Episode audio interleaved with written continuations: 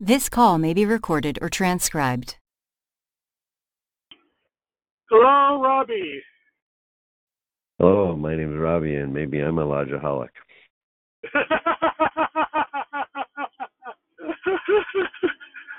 Thank you. You're welcome. I um yes, I had an epiphany, which I think is related to your question about how I handled last week's call. Did you Uh-huh. want to share more of your thoughts, or should I dive into? Well, it uh, you were. It seemed like in your call you were drawing a line that I was new to me between how Jesus loved the Pharisees. I mean, uh, clearly the way he loved the Pharisees was different, um, but whether he was intentional in provoking them to kill him, or whether he was focused on truth and that provoked a reaction, and and whether we're supposed to provoke have provoking people as a goal anyway. There were a lot of questions. Excuse me, but I felt like you were, in retrospect, like you were treating me on the outside of that line that you're you needed to try and provoke me. Um, you know. Anyway, uh, yeah, yeah. I don't know what Interesting. uh, that I have clear thoughts about that. It felt like, uh, and the you know the conclusion. Do you really know Christ? Do you know who Christ is? um, it felt like accusatory questions that I don't, um, or the, and I felt like Jesus said, "Well, find out from Ernie what he means like that." That's like asking somebody. I mean, it's not the same question as "Are you a Christian?" But people ask, "Are you a Christian?" meaning a lot of different things, and you need to know what they mean in order to answer that intelligently. So those were my, uh, you know, my experience and thoughts afterwards. Okay. Um, I think I have an answer that will eventually make sense, but it's a bit of a winding road. Um, okay, well, are uh, you- my, my my my experience is that um, uh, sometimes it may be that you're processing things out loud, and I just feel like I can't keep up, but I can't slow the train down. Um, so maybe in in advance we can talk about can we go at the pace that um, uh, where uh, we you know I I can keep up with you, or do I let you run ahead because you're learning things, figuring things out as you're talking? Or That is a- just yeah. roll, roll and see which way we go. Yeah, so let's think about this. I think uh, establishing roles is one of the Mhm. things I thought of that would be useful, and also establishing uh, let's call let's, let's call it a norm, and then establishing a process for exceptions. hmm So, um, so I think I understand what it is I have been doing wrong in my relationship with you and my wife. Well, great. And my objective of this conversation is to articulate that in a way that reflects my current best understanding, and hopefully that improves as we go along, and also in a way that makes sense to you. Okay. And so there's a tension between those two, because as you said, sometimes it's useful for me to think out loud. And I think uh, what I'm looking for is sort of some elasticity, right? Is that Sure. if, if I'm stretching things a bit, but you're you're still in the elastic limit, then we're good. But if the thread is starting to snap, then you should throw an exception and say stop. All right. okay? And I will try to be conscious of um, ensuring you're able to follow what it is, uh, and um, and then if I feel like I need a moment to process, I will ask that. And so we will try to have both the data plane where we're trying to put this thing out, and a control plane where we are managing the conversation in our room. Right. Yeah. I'll raise my hand. Wait, No, I'm just kidding. Sorry, lost the audio there for a second. Oh, I, I joked. I'll raise my hand if I have a, if I need to stop. On Zoom, that would work, but uh, yeah. Right. probably yeah. poorly. Um, uh, and the, I guess the easiest phrase is, "I need a moment." Okay, I was good. Uh, Or I could just say stop, because that Yeah. might get easier. But and then we can figure out if we need a moment at that or whatever. Yeah. yeah. well, yeah, moment is so stop can come across as aggressive. Okay. Uh, that's why I prefer the phrase like "I need a moment" because it's saying Oh. I need something. I'm not saying stop. You're doing something wrong. Okay, that's fine. Yeah. Um, Thinking Yeah, stuff it is deeper, but yeah, yeah. I I, I accept that, and I, may I may Yeah. start using that. Yeah. And are you um are you time constrained? Uh, no, I don't think so, unless somebody, you know, I'm at home, so if something comes, uh, somebody You're comes in you're interruptible, but you're not right, time constrained. not Okay, time good. good. I've got uh 20 minute drive, and then I have to walk the dog, so I have like somewhere between a half hour and an hour. Okay. Um, so uh. Okay, so let me start at the beginning. You made a comment. Uh, actually, could you read the question that you wrote uh, in the text? Sure. Yeah, let me go back there. Um, in our last conversation, do you feel like you were demonstrating or just describing what it means to incarnate incarnate Christ, um, and that specifically in the way you were interacting with me in our last conversation? Do you feel like you were demonstrating or just describing what it means to incarnate Christ? Yes, and, and I think that is precisely the the right question, and the answer is quite simple. I was trying to articulate something, and in the process of trying to articulate it, I failed to do it. Okay. Yeah. Right? And it's interesting to understand why and how, because if I can, and, and what's interesting is what I took from your question is you probably would have preferred me to incarnate it than describe it. Is that a fair assumption? Um, well, I, I I care about understanding uh, more than how I feel. I think, but I think I'm unusual. Um, so I, I don't I don't mind you know what we went through. I'm not offended. I didn't want to you know I didn't walk away from that saying oh I never want to talk to Ernie again. But I can imagine your wife uh, if she were having that kind of experience, or many uh, most other people saying, "Eh, I'm not interested in having another conversation like that soon."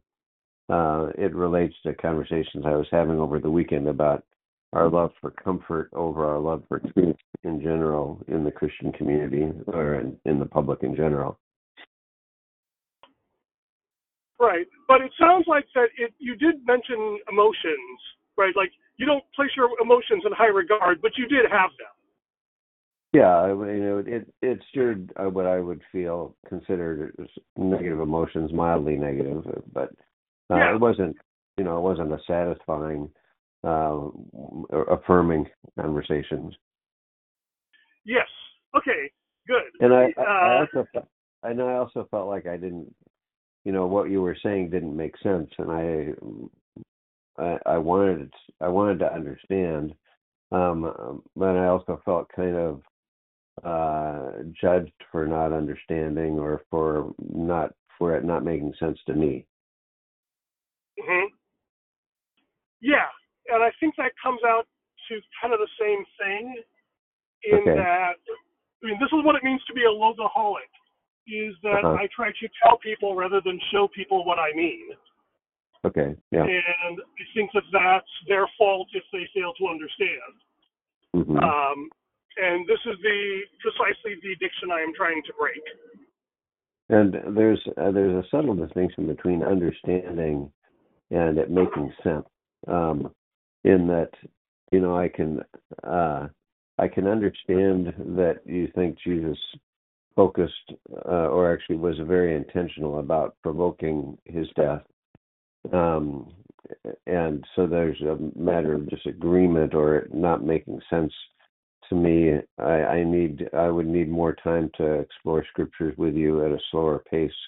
You you started rattling off scriptures, and I went to the first one and said uh, I thought I'd like to explore a little further because the sequence of things that Jesus talks about that are self um, reflective, pure in heart, um, you know, meek in spirit, all that, and then the reaction of others. Uh, it seemed like you were putting, uh, saying that we should pursue, uh, that we should equate those or put those in the same category. Or for me, it looks like the reaction of others is a consequence of our focus on what we become. And that's, you know, we didn't have time in that context to have that conversation.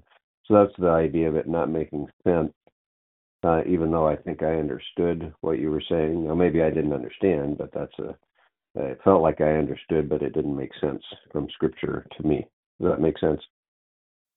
Yeah, I think the phrase you used was understanding that, right? Which to me is kind of in the same category as knowing about.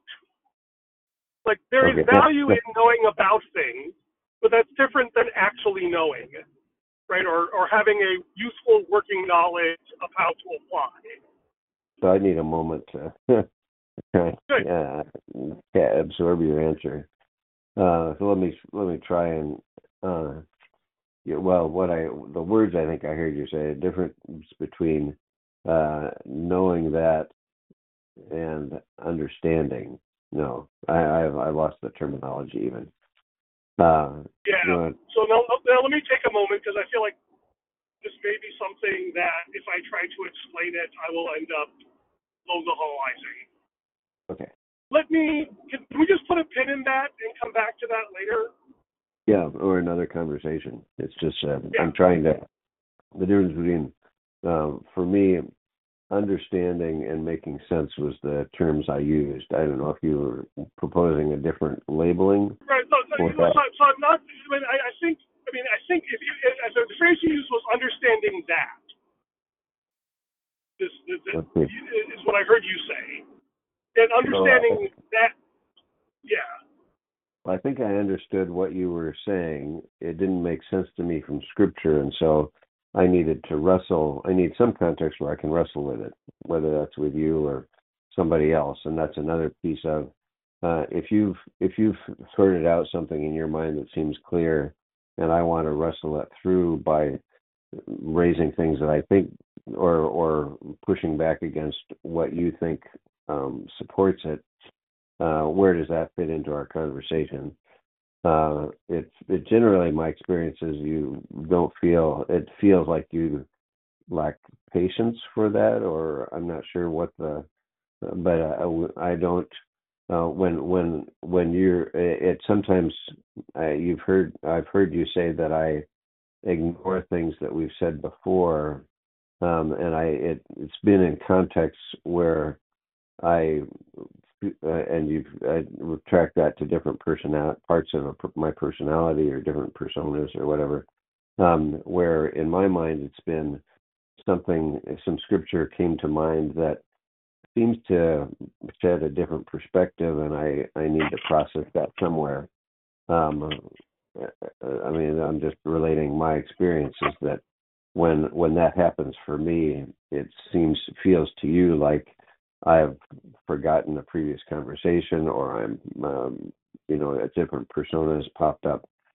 Um, and that maybe that's a totally unrelated thing, but that's a piece of improving our dynamics is understanding that I have that experience on a repeating basis, just like you have this experience repeating that I and others in your world of contacts lose uh, completely forget something they said before and seem to be on a different track.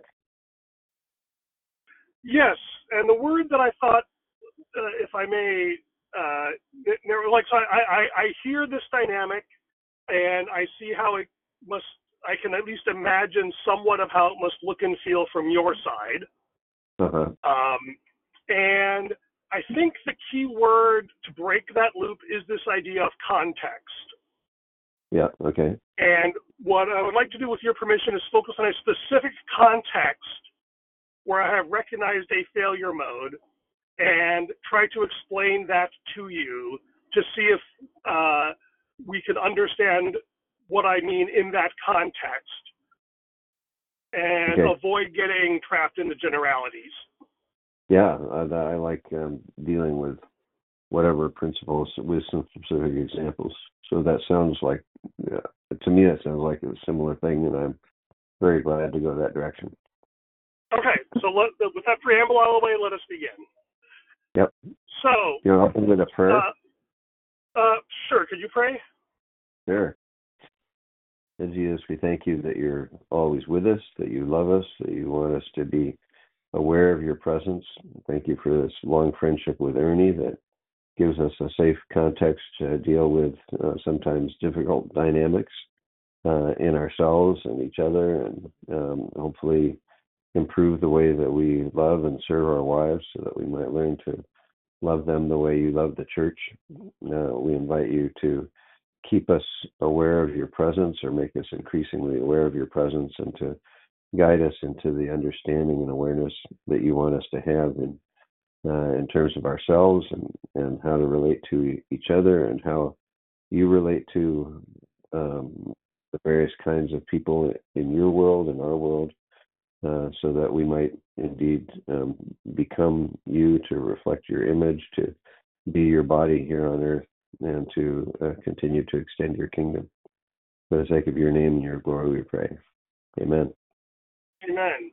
Okay, so let me start with the simple narrative just to make sure we understand uh, the, the factual context, because uh, I tend to lose the narrative if I'm not careful. So, about three and a half years ago, my wife came to me and said, uh, I've been praying, and I believe God wants us to change our church. Mm-hmm. And I said, Well, I agree, but I probably don't mean it the same way you do. Like, I think you want us to move to a different church, whereas I think God wants us to help transform the church we have. Right. And so that conversation didn't go anywhere. Uh, we went through some rough periods in our marriage. We worked through them. And I said, okay, like, is there anything else we need to work on? She goes, yes, I've been telling you for three years we need to change our church. Mm-hmm. So I prayed about it and I felt like God said I should honor this request. So back in March, I told, uh, you know, the elders that like I feel like God's calling us to at least take off a month to, to explore different churches to see what God has for us. And the pastor was, you know, hurt but gave us his blessing and we went off on another church. I kept wondering if this was a temporary phase and we would come back. Um, mm-hmm. And then um, I'm still in relationship with the men of the church and, and various people within the church uh, where we right. attended for 23 years, 22, 23 years. And um, long story short, I got a text uh, a couple weeks ago saying, by the way, we've decided to shut down the church. Our last service is on the 29th. And, wow. and so that was where I was on uh, Sunday. We went and you know visited the church, saw everybody, had a big barbecue, and um, you know my first reaction when they told me was that I wonder if I had not left the church if it wouldn't be shutting down. And what I heard God say was probably, uh, and that's one of the reasons you had to leave, because you hmm. would have thwarted the thing that I was trying to do. It's like, huh, mm-hmm. okay, well, I kind of wish that if I had known that, that I could have been there with them so at least I could share in the grieving process. And God said, you know, that's sweet, but it's actually more useful to me that you went through this grieving process six months ago so that all mm-hmm. these people who are going through the grieving process now, you can be there for them. And it's like, yeah. okay, fair enough. You still with me so far? Yep. Yep. Okay. And I said, okay. Now here's the thing that's funny, that I realized that if I had known how things were going to end up, could I have handled my conversation, my initial conversation with my wife three and a half years ago differently? Mm-hmm. And what would it have taken for me to do that? And it's like, huh. I, I think Sorry? I need a moment. I need a sure. moment just to make sure I'm tracking. So the the question you're now discussing is if I had known three years ago, if you had known three years ago when your wife proposed changing churches, meaning leaving that church, that the church would shut down uh, as a consequence? Are you feeling like, I mean, I think you said that you felt God said, if you were there, you would have thwarted his purpose of shutting it down at this time. Um, okay, so is that what you're saying? If you had known that, you were ab- sorry. So the the question, I guess, is if you had known what you said. If I had known three years ago, but I'm not. It's not. I'm trying to get wrap my mind around. If you had known you. what. Thank if, if I had known that God was intending to shut down our church Uh-huh. and that He was preparing me to help people through that transition, what could I have done differently? Yeah. Okay. Got it. Right? And Mhm. and so the interesting thing is like, okay, so um, one thing is that uh, when my wife proposed just leaving our church, these people we'd known for 20 years, and all these relationships, you know, my immediate reaction was that seems wrong. To just, you know, up and leave all these people that, you know, we love and, and that they love us and all these relationships, you know, Right. There's got to be a better way to handle this. Uh-huh. That was my first reaction. Was this idea of there is an important truth here that uh, doesn't she does not seem to be honoring. And Okay. you still with me? Um, uh, at the time, you felt like she wasn't honoring the important truth of what was the truth that That, that, you had the that, rela- that relationships matter, right? We shouldn't quit when things get difficult. Okay, got it. Okay. Yep. Okay. And then the second thing was is that what I said was, well, you know, I'm happy to pray about this. Like, I, you know, you're seeing something, I'm seeing something. You know, can we, you know, just take a step back and look at what we're thinking and feeling and process this together? Right. Can we process this together? Right. I, if and if I could, if I can interject briefly, I have I have a parallel situation with something Jackie's been asking me, um, which I haven't felt like I was ready to agree to. So uh, this, I have a practical context to compare with as we're processing. Yeah. Okay. Right. And here's the thing is that, you know, if I know, go say, by the way, my plan is to actually blow up all those relational contexts anyway. Uh-huh. So the thing that I have learned now is the thing that I was worried about protecting, right. God had in some sense already determined to destroy. Yep. And it's like, you know, it's like, you know, I I think a lot about Jesus uh, tear down this temple and in three days I will build it up again. Like, hmm he was not he knew that jerusalem was going to be destroyed. Yeah. he knew that right? And so because he knew that he could make different trade-offs than those who were deeply invested in trying to protect the status quo. Hmm he knew that the status quo was doomed. And what's interesting is my wife actually had a dream about this where we were on like an island, like our whole church or whatever, we're on this island, or we thought it was an island, but actually it was a boat and it was about to sink. And Mm. so we all had to sort of jump off and form human chains and we would like sink under the water, but we'd be able to breathe underwater so it was okay or something like that. Like, you know, it seems like, you know, if you live on an island or you're staying on a boat in the middle of the ocean and it sinks, you're doomed, right? There's like no hope. So like it's the, it's important to at all costs keep the island or the boat from sinking. Right. But there is a paradigm shift that occurs where like the thing that everyone assumed was true turned out to be false. Uh huh. And that opens up a whole new level of experience. Okay. And so this is the thing I realized is that okay, that assumption that I had was wrong. And Mhm. that led me to make another mistake. And that was, and uh, I'm going to try and put some terminology in here, see if this makes sense to you, is like we were in a, um, a normal context where I was treating us as equal players.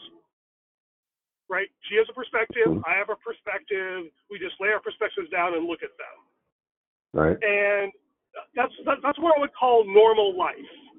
Right. Is where we are just you know peers playing a game with a certain set of rules, and like normally that works fine. Like where should we go for dinner? Well, I'd like to go for Chinese. Well, I'd like to go for Indian. Let's talk about it, right? You know that Yeah, is right. playing the normal game. Yep. What I uh, what I now realize looking back is that uh, there's this phrase I've been using uh, at work, which there's things that I do that look like arrogance but feel like vulnerability. Huh? Uh, did that statement make any sense to you? It look like arrogance and feel like vulnerability.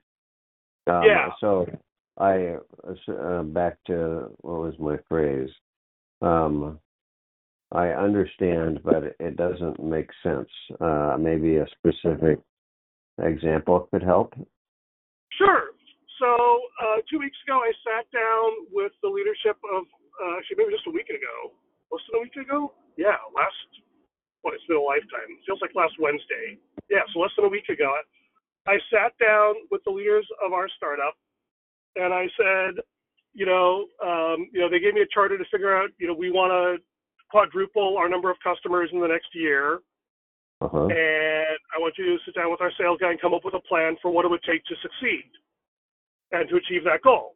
So I sat down, prayed, went through a bunch of conversations, and I realized there is a structural problem in how our company is organized. And if we don't fix that, any plan we make will be useless.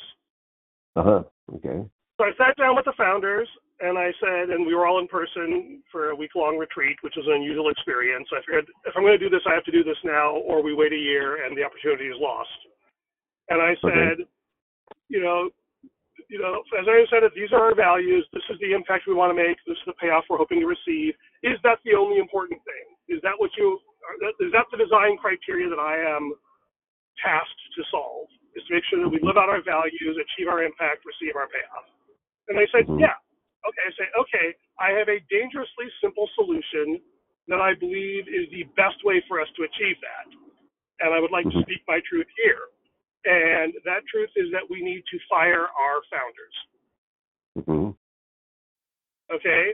And so to sit in a, in a room with the two founders who have spent seven years of blood, sweat, and tears building the startup and telling them that they need to fire themselves uh, hmm probably looked to them like arrogance. Right? It's like, right. I know what's right and you don't. Uh, you know, but it felt like extraordinary vulnerability. Right? I am this employee. I serve at their whim and pleasure.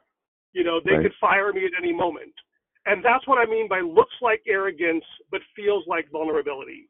On the outside, it looks to you like arrogance, but on the inside, to me, it feels like I'm being extraordinarily vulnerable. So do you see situations where this dynamic is played out with your wife? So that was my point, is Okay. that my wife said, I think we need to change our church. And I felt like she was being arrogant. Oh, okay. She was saying she knows what's best and something's wrong with the church and it's their fault and she's the only one who sees clearly. Right? So I Oh. perceived that as arrogance on her part. Her Okay. claiming to know more than she should or could. Right. So what I was missing was that uh, I was thinking you were describing where you were coming across as arrogant um, and trying to fit Ah. that with. Yes. But okay, it was her that was being vulnerable, but coming across as arrogant, and maybe that's again in the parallel in the situation with my wife. Okay. Right. And this is what I realized is that Mhm. the and if that and so that was the uh, uh, perceptual error I made is that I Uh-huh. it, and then the um, conceptual error is that I uh, was more focused on doing the right thing than honoring her vulnerability. Mhm. and Right. that was the mindset I was in back then, um, Hmm. which you know, which is that the important thing is the law and doing the right thing, and it would be wrong to do that. And I'm not saying that perspective was wrong, but it was incomplete. Yeah. So let me um, make sure I'm understanding because I'm I'm in a state where it's. I think I understand, and I don't think it's making sense. The the broader, I mean, the details, yeah, they make sense. Yeah.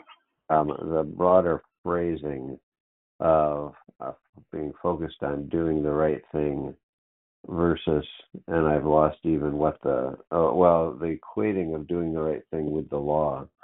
With the law, my perception is that when what anything you label the law is the wrong thing uh, to do. Now, maybe that's where I'm getting um, off track because I don't think you think that the law is always the wrong thing.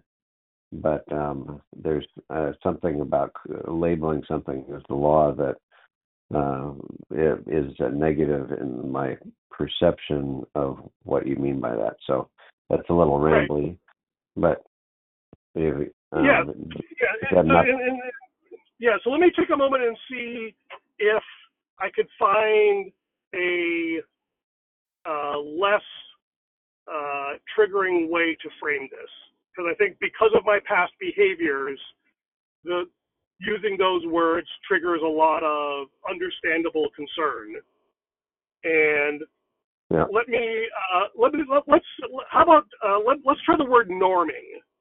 Okay, there is a norm of some about something of value I wish to protect, and I have a norm. Okay, and uh, and those norms protect something valuable. Right. Okay. Of genuine value. Yeah. Okay. And the challenge I face is that, okay, I have a value of something that is genuinely good, and I have a norm, which is the way that I protect it. Like the value is relationships, and uh-huh. the norm is, uh, you know, you don't abandon your community. Right. Okay. All right and so those those are those are you know relationships are obviously valuable and you know that norm is really powerful for achieving that thing uh-huh. but what happened i um, did not realize that when she made that statement that to her felt vulnerable and to me felt arrogant uh, i felt threatened because mm-hmm. I'm not conscious of my own feelings. Uh, or right. and what is it? The feelings we do not feel, the emotions we do not feel, are the ones that control us the most. Yeah, yeah.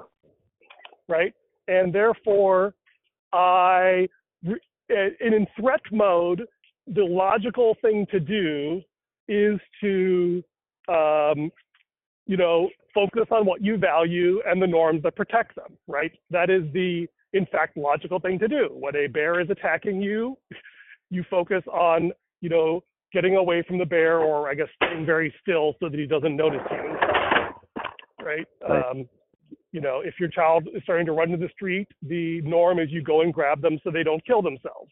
Right? Right. In, in times of threat, you know, threat rigidity is really useful. Yeah. Um, to focus on only what matters most and ignore everything else. Right.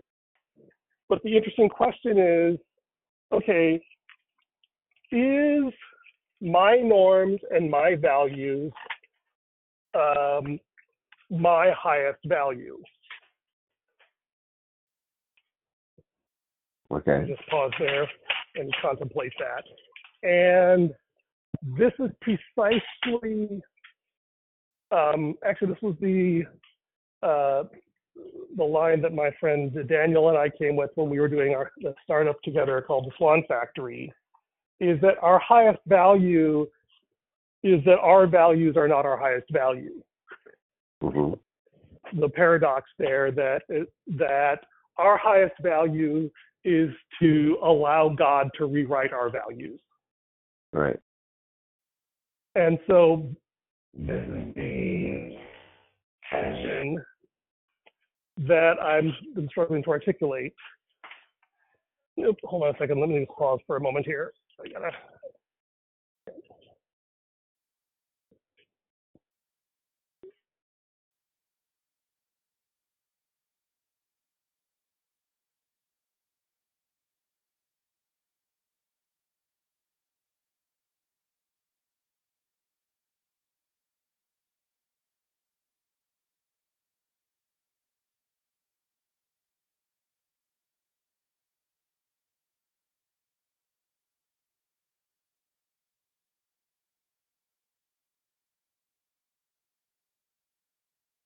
Yep, Still there?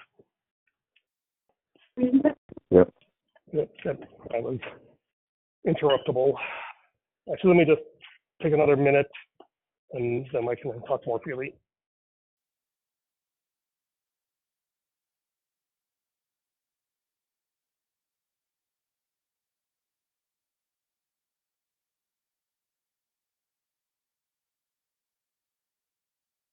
And there is an authority structure, Right. very loose and flexible authority structure in a lot of ways. hmm Things that the dynamic there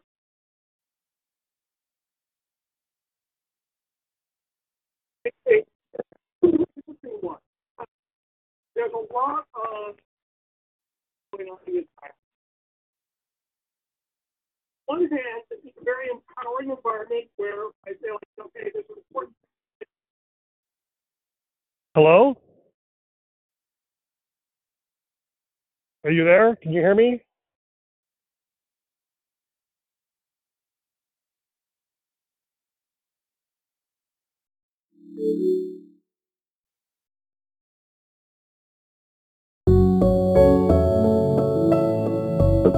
Oh, sorry.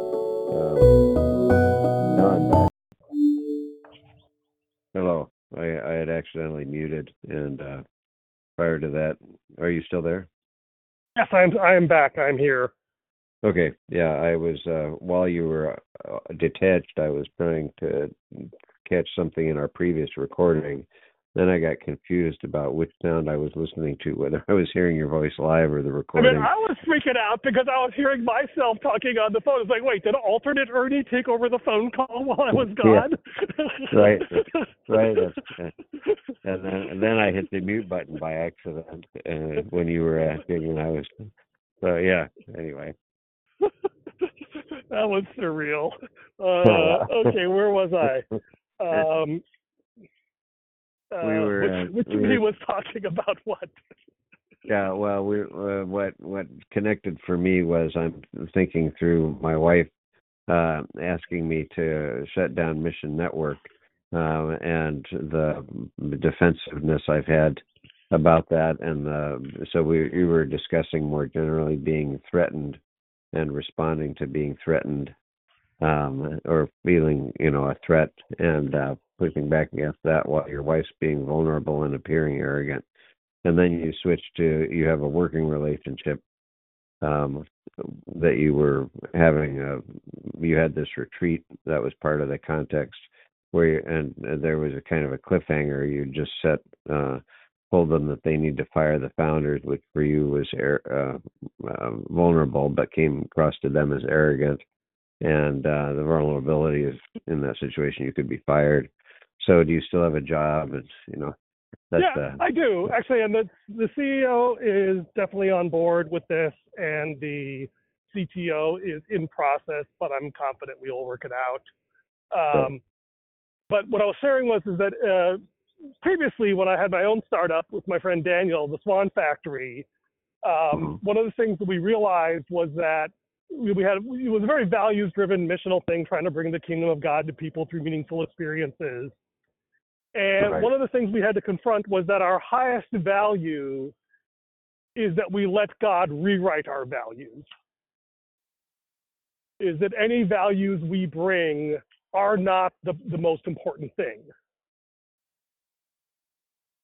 right right And this idea of is like, okay, I have this norm and I have this value, hmm but my higher norm is to, uh, and this is not a well defined term, but hopefully it will become clearer, is to be Christ to other people. hmm And this is what I call shifting from the normal mode of being a player to the exceptional mode of being a priest. hmm Okay. And the, and so let me ta- let me talk through the concrete example of what I now realize I could have done differently. We in our Uh, you know, conversation last week. I mean, our last conversation. well, well, let me let me do it with my wife first because that'll Okay. bizarrely right. talking about my wife is actually easier than talking about my relationship with you, which is right. uh, but I guess because for you it's a more emotionally distant, right? Um, um, so with my wife, I could have said, "Wow, I was not expecting that. hmm I need a moment. What I should With your write was before we. Yeah. well, well, well, well, yeah, So my wife says, like, comes to me and says, "I believe God wants us to change our church." Uh-huh. And Okay. what I should have said was, "Wow, I was not expecting that. I need a moment." This is before we had invented moments during the Great Reset. Yeah. Uh, yeah. So I didn't have that language or that concept. I said, I need a Mhm. moment. And I say, and this is where self doubt would have been a powerful weapon, hmm right? To say, you know, I can only imagine how difficult it was for you to say that. Thank you for your honesty and vulnerability. hmm I need some time to process that and wrestle with what God says, right? And this is the thing that I could not do then, that I desperately want to learn how to do now, is that there was no crisis, Yep. right? My brain was screaming, something horrible is about to happen. The most important thing is that you distance yourself from this potential disaster. hmm That's what my brain said because that was how it had been conditioned. hmm You know, Right. to pull away relationally to avoid a disaster or prevent Mhm. a disaster. Yeah. And I okay. realized that is the mistake. That is logoholism, right? That is the addictive response that is severely maladaptive. hmm it was adaptive at one point. You know, in Mhm. my childhood, where you know I was dealing with adults who had different emotional baggage that they would impose on me. It was a survival trait to pull away emotionally, Right. Yeah. and I learned that I did not immediately pull to all sorts of things that made me feel inauthentic. Nothing terribly abusive, but just hmm um, you know, devalidating. okay. Right? I would lose myself in other people's emotions. Yeah. It was a, uh, you know, existential threat in that sense, and so Mhm. having that hair trigger reaction was adaptive to those circumstances, Yeah. Right? Uh, Because I was a child and I did not know Christ. Right. Right. But the, now uh, that the- I am, yeah, Yeah. The, now the uh, the recognition and acknowledgement of someone else's vulnerability uh, would be a big improvement, and then um, uh, honoring that by um, you know really working through rather than just dismissing. Well, is well, not even that. step. Right. So, so, right. So the first step is that, like, okay, realizing that I am not a child, I am not powerless. Uh-huh, Right. right. Uh, Yeah. two, two is like, okay. Secondly, uh, realize that I was shocked and surprised, like, Okay. and I had that feeling. Realizing something important is like, like, okay. So that was the, okay, that was. So then the question is, uh, okay, what do I do next, right? Yep. And I realized the thing that I should do next is actually talk about this with God. Uh-huh. and the uh, the punchline is actually in the title of this episode, the ext, uh, the eternal or external. I have the X in parentheses. Uh-huh. Right, is the external ex- eternal. Okay. And I realized was, um, I'm going to do a, a, a diversion here, but I think this is relevant. So let me know if I exceed your elastic limit. Okay. Uh, uh, you ever been to a hotel? Yes.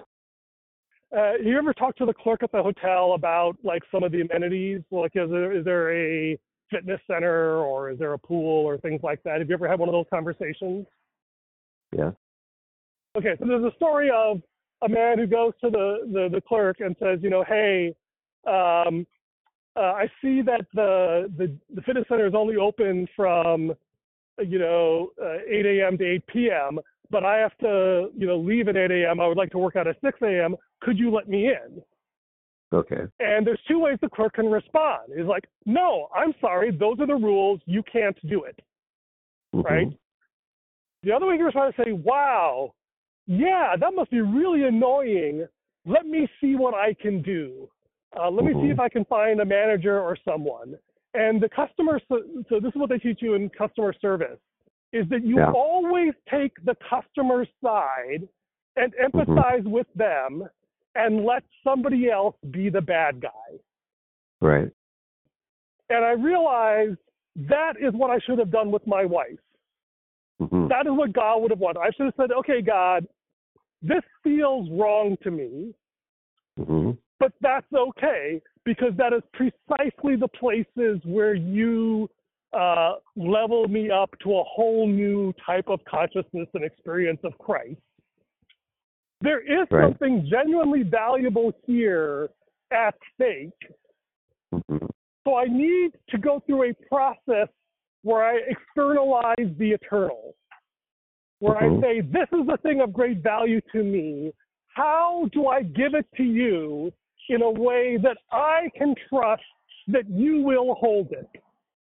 hmm And that, and if I can trust you to hold the thing of value to me, then I am free to be fully emotionally present for my wife in whatever her journey is hmm right? And that's kind of where uh, you know is is that I wanted her to bear the cognitive burden of all the downsides of her decision hmm because I did not want to bear the emotional burden of her cognitive reality, everything she was thinking and feeling. So I'm And- um, Okay. I, I'm I, I'm not sure I caught all of that because I'm distracted thinking about my own situation in which Jackie's Sure. asked. I'm, uh, I'm happy to pause if you want to explore your situation through this lens. Yeah, well, I'm not sure whether it'd be better to uh, do that or just to have you review the go the the sequence that you just described.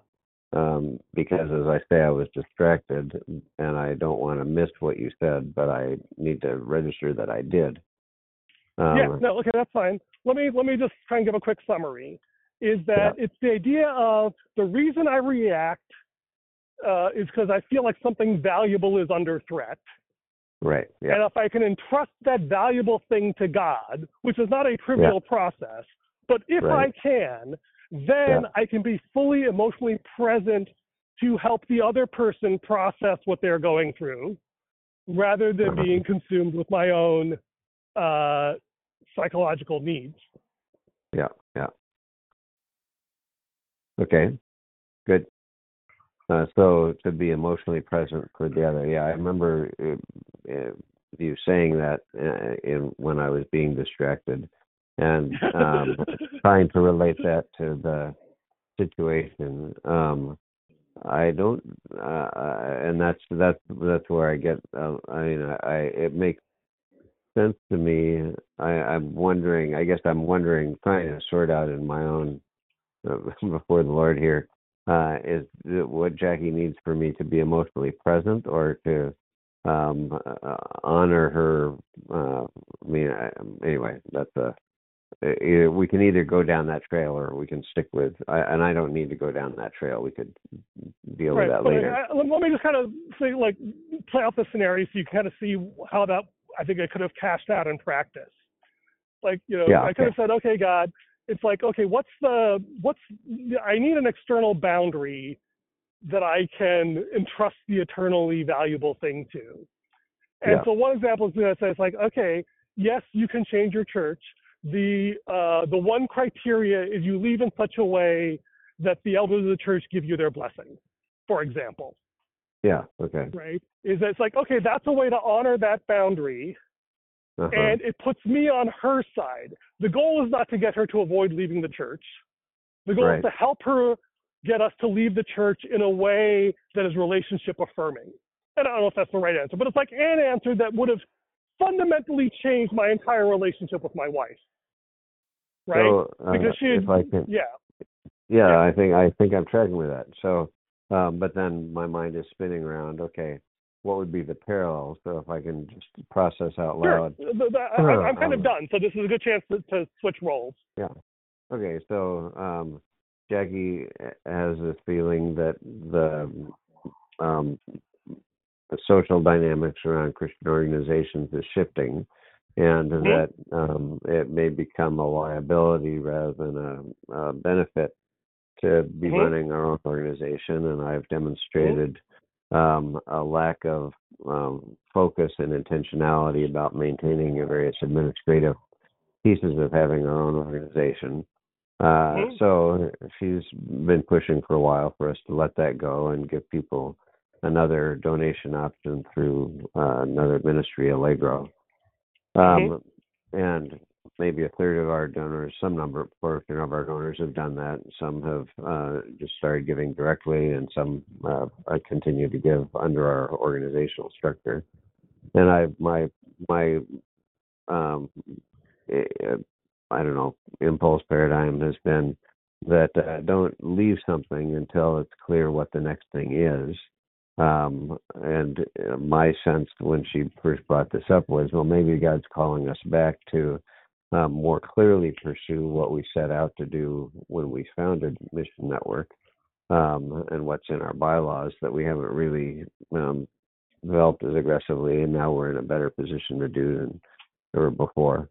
Um, okay, so um, uh, drawing on the hotel clerk analogy and honoring her, um, what I'm, I don't have an answer for, but the question formed in my mind is, uh, what would be the position I could take that would um, put the the outcome in God's hands and honor her uh, by taking coming alongside and agreeing with her and uh, like you were saying with the elder's blessing uh, would it be uh, a uh, I I I don't I I think of survey of the donors in some way, but I don't know that that that, yeah, that, that doesn't feel quite right. me. Yeah. Yeah. Yeah. So yeah. the question is, is that like, what would make her feel like you are 100% on her side? And right. So, so the first question is like, you know, the uh, what is the thing? Uh, let's back up. What is the thing you are afraid of losing? Yeah. Um, and uh, the I would say at this stage in my life, it's very different from when she first brought up the idea. Um, Mhm.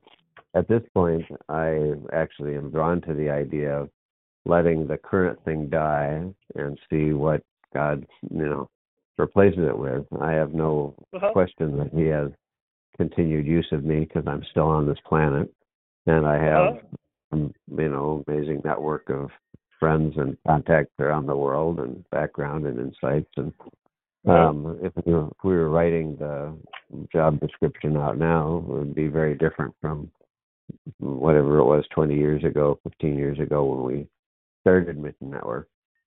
Um so uh the question i think you asked was what would it what would it feel look like for jackie to feel i'm 100% on her side?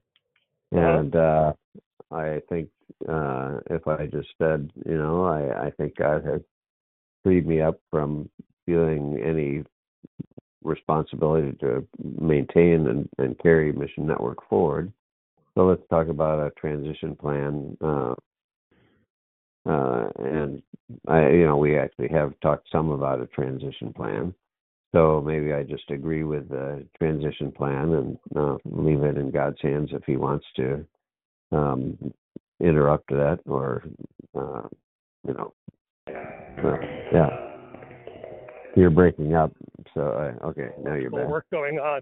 Yeah, somebody's uh, Yeah. crashing, or there's a, that's not crashing, repairing the uh, Uh-huh. telephone wires, and that seems to be Oh. causing a lot of electrical interference in my uh, right either my phone or my headset. can you tell when it's break can you tell when it's breaking up In this case, I could because I was getting, Okay. you know, but Yeah, not yeah. always, right? So Right. noisy failures are always better than silent failures. yeah yeah This, this is this this is true. key to the whole honoring vulnerability problem, right? Is yeah that right is, is that like it is precisely the rare noisy signal that you must cherish and honor uh-huh uh, uh, but that only works if you're secure if you're insecure you have to suppress the noise because otherwise you just freak out and never get anything done that's Right. the tension Yeah. And so the real question is, is how do I become more secure in Christ? How do I experience how Christ loves me in a way? So I mean, it's like you know the yeah. I mean, I think that is perhaps the ultimate uh, entrusting to God is is the whole you know it's like okay, this is my Isaac. We're gonna walk up a mountain, and if God wants to stop me at the last moment, He will. And Yeah, if not, you know, God can raise something for the dead even after the fact. So Yeah. All right. So uh, yeah, I think I'm tracking with you, and this is making sense, and it's been helpful to me. It was a great conversation. it was good. yeah, this is good. I don't know if this is a little too personal to post, but it, I don't think so. I mean, it feels like nothing was negative about my wife. It's like things that appeared wrong to me. And well, actually, this is the kind of the punchline for me is that just because the reasons I articulate make sense and the reasons she can articulate don't uh, Uh-huh. is beside the point. Yeah. Yeah. And that that is a, that is that is precisely the opposite of logoholism, right? Well, Logahol yeah. says that being able to articulate your position clearly according to the rules of logic, that's what should win. Okay, so no, there there's a flip side if I can now play what they call Sure. devil's advocate, which I don't like the phrasing, Sure. but um, so uh, there's also this potential for in a marriage or in any um, collaborative effort for somebody to have uh, fear or panic that would be unhealthy as a driver of the response. Um, so you've talked about your fear. Uh, Mhm. In our case, I've talked about Jackie's fear or concern about the shifting attitude, societal attitude toward Christian organizations. And um, there's, uh, you know, a, a different people can label it different ways, uh, whether Yeah. that's that's uh, prudence or wisdom or uh, fear and worry. And Right. uh, if we label it fear and worry, then uh, my role as a, a caring partner is to try and uh, resist and and um, you know plead for a calmer uh, outcome approach or or whatever response.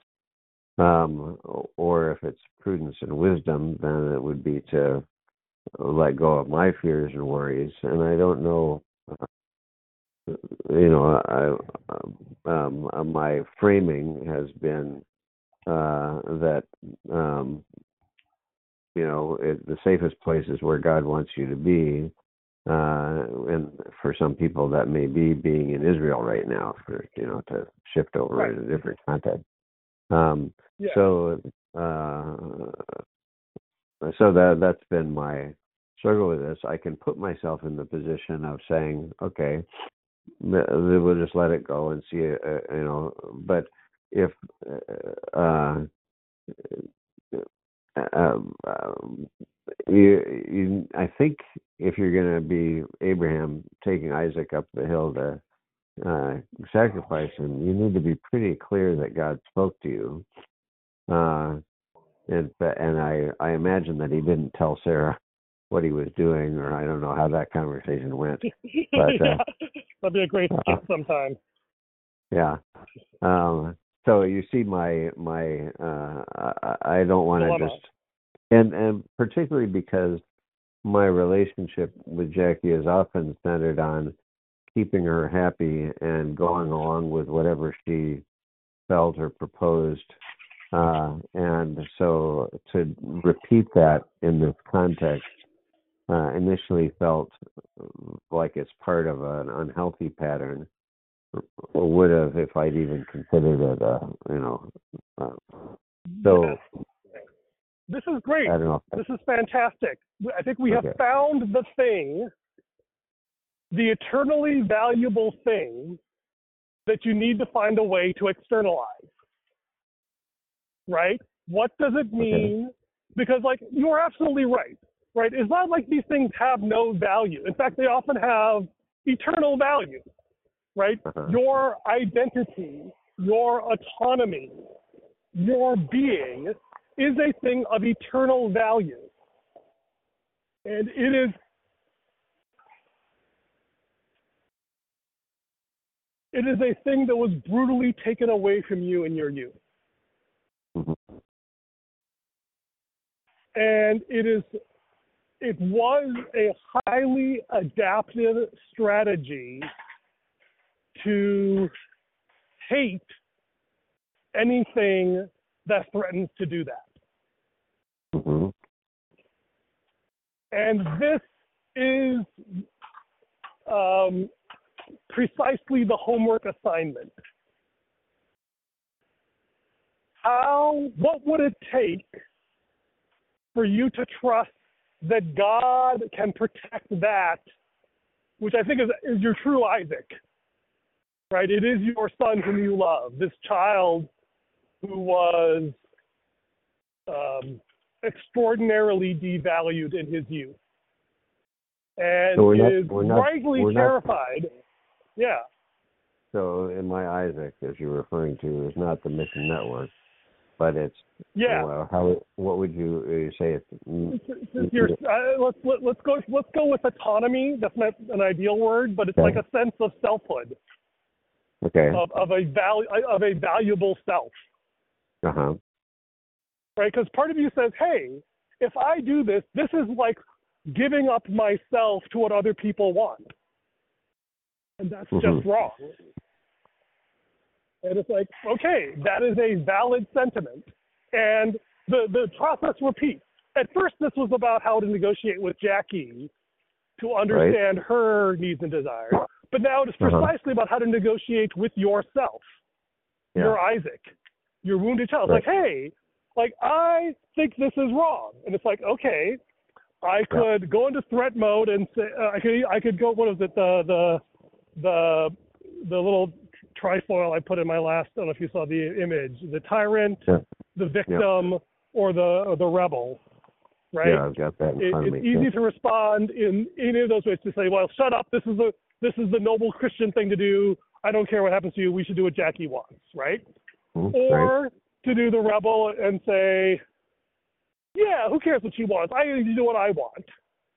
Or it's like, Mhm, "I'm sorry, life sucks. We just have to go along with what everyone else says." mhm. Right? And and all Right. three of those are not Christ. Right. and this is precisely the challenge is how to be christ uh, how to receive christ uh, in ourselves so we can you know for ourselves so we can give christ to others Mhm. it is precisely creating the space where these voices can be heard and neither shut down nor instantly obeyed and then grapple with God until we understand how to trust Him. It's not just that we should trust God, but it is precisely how to trust God. Because there are wrong ways to trust God. Right. We trust Him out of fear, we trust Him out of tradition, we trust Him out of arrogance. You know, cast Right. yourself down from this uh, rampart, right? Right. And yeah. it's like, no, th- this this is the hard work of understanding exactly how to trust God with what is most important to us, especially those things that have been cruelly devalued by others. So it is very hard to trust anybody with any of it. So, um, to throw in another, uh, when you say it's hard work, my mind runs to the recent um, um, Immanuel approach stuff that we've uh, been Mhm. exploring, and wondering whether we make it hard work. I make it hard work when it doesn't need to be. Um, whether there's an entering into awareness of Jesus and Him speaking to me that um, makes this much much simpler and easier uh, on one level, and maybe there's still, uh, I mean, the, the knowing the knowing what he wants makes that simpler, uh, which may not make the wrestling with not my will but thine be done. Uh, it doesn't make that any easier, but um, at least clarifies. You know, if if I knew if I if God were to write me a note and say, Robbie, just you know, abandon the thing or just hold firm. Either one, um, it would be easier than. Uh, so that's is is the hard thing getting the discernment from God? Is that, is that what you're saying is hard? Uh, and that's where I'm questioning: Are we making it hard? Where if for Abraham it wasn't hard, God said, "Take Isaac up the mountain." It, it wasn't hard to know that God said it.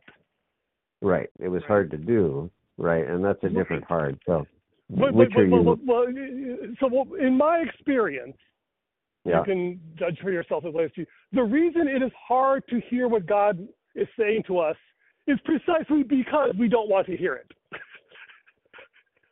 is that the two are not distinct categories. Oh, if God just told me plainly, then it would be obvious that it would be me to do. It's like, no, we know it would be extremely hard to do, which is why our brain very uh, kindly and helpfully keeps us from hearing it. Takes our side so rather me than it's- God, and lets God be the bad guy. No, Sorry? I'm not sure. Uh, well, I was trying to parallel that with the clerk that our minds are Yeah. on our side and believing God to be the bad guy, but uh, it's still not clear. May, well, in the case you, we don't know what the manager said about exercising at 6 a.m. Right. Right?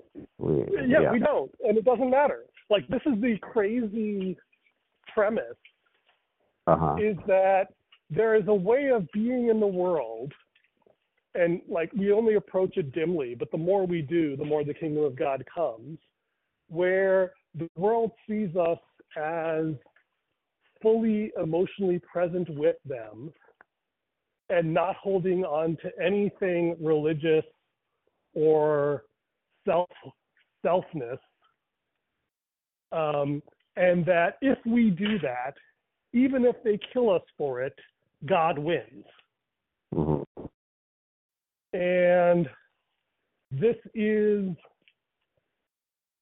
me this is the gospel Yeah. The cross of christ and discipleship and everything and it's hard it's not obvious but Right. like this is the thing worth figuring out Yeah. Is how to be So- that way in the world and what it takes to do that. And you know, to me, the the hard part with like Immanuel encounter, all these things is like, yes, it's easy once you see God. The hard part is staying still long enough to see God.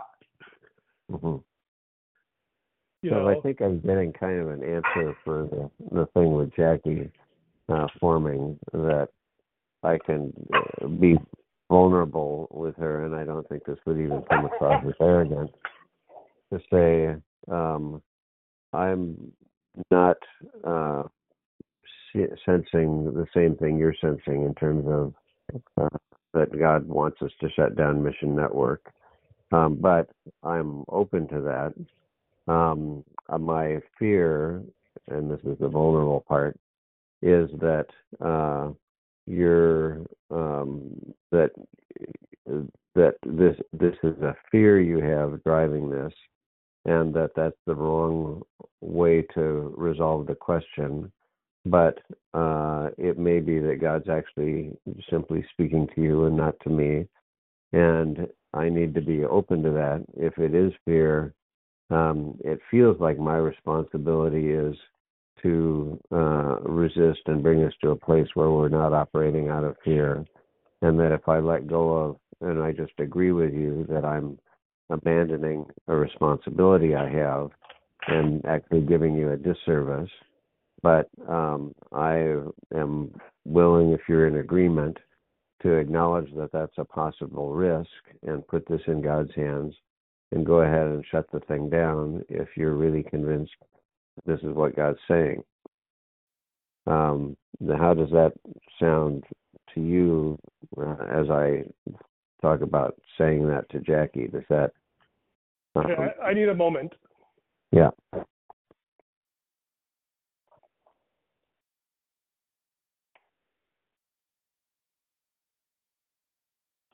I honestly think the right thing for me to say is nothing. Okay. I think I need to leave it there, and I think you. Uh, I would uh, invite you to, you know, reflect on this with God, and then when we talk next, uh, I will ask you what you think. Uh, well, at this point, I think this is what God's shown me, and so I was going to go and have the Okay, yeah. conversation So, so, with so okay. I, I, I will tell you that if you do that, Uh-huh. I, it would make me feel like you did not understand anything I said.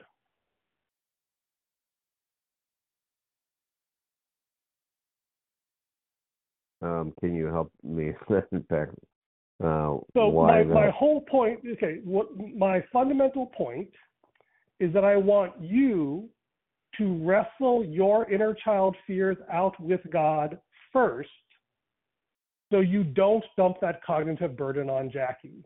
That you just want to say, okay, Jackie, I believe God has spoken to you. What do you want to do? How can I help?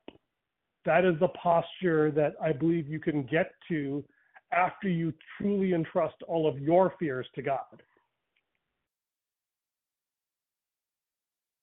that um okay after i've fully entrusted all my fears to god i would be able to go to jackie and say what do you want to do how can i help Yes.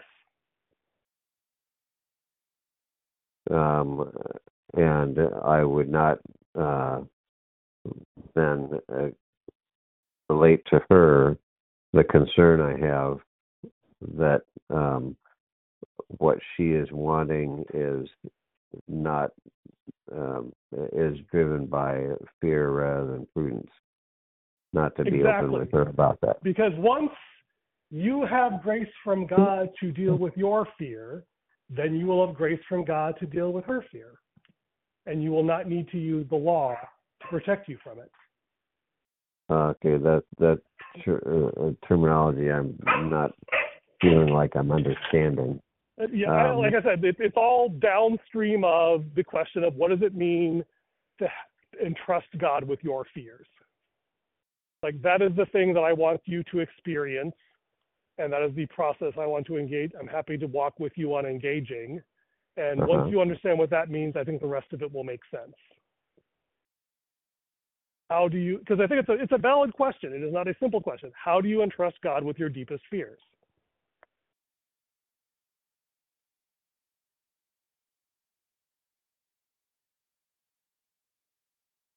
Well, uh, so I'm you're, you I'm not asking asking. for an I'm, not- I'm, not- or a I- I- I'm saying that is the question I want to leave you with.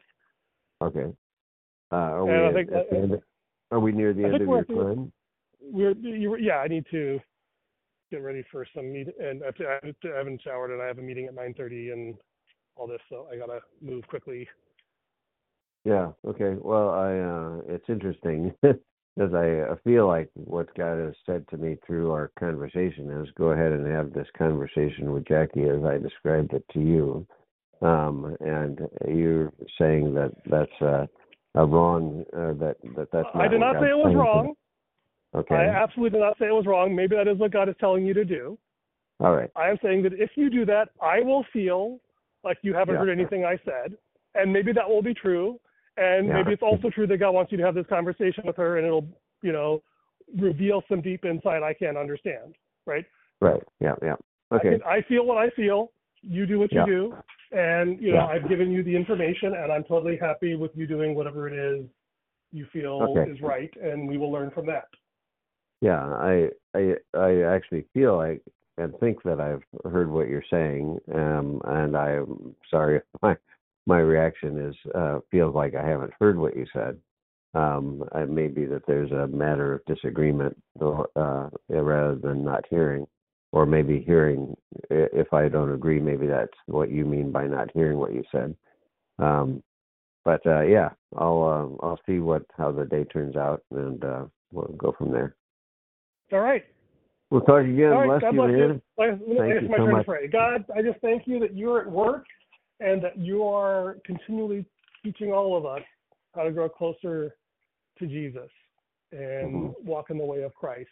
And Lord, I just thank you that whatever happens, however foolish or wrongheaded it may seem to us, you are working for the, you know, uh, to work all things for good according to your purpose, uh, to Mhm. conform us to the image of your Son. And we thank you that nothing is wasted. In Jesus' name I pray. Mhm. Amen. Amen. All right. All right. Bless you, man. God bless Talk you. later. Talk to you. Bye. Bye.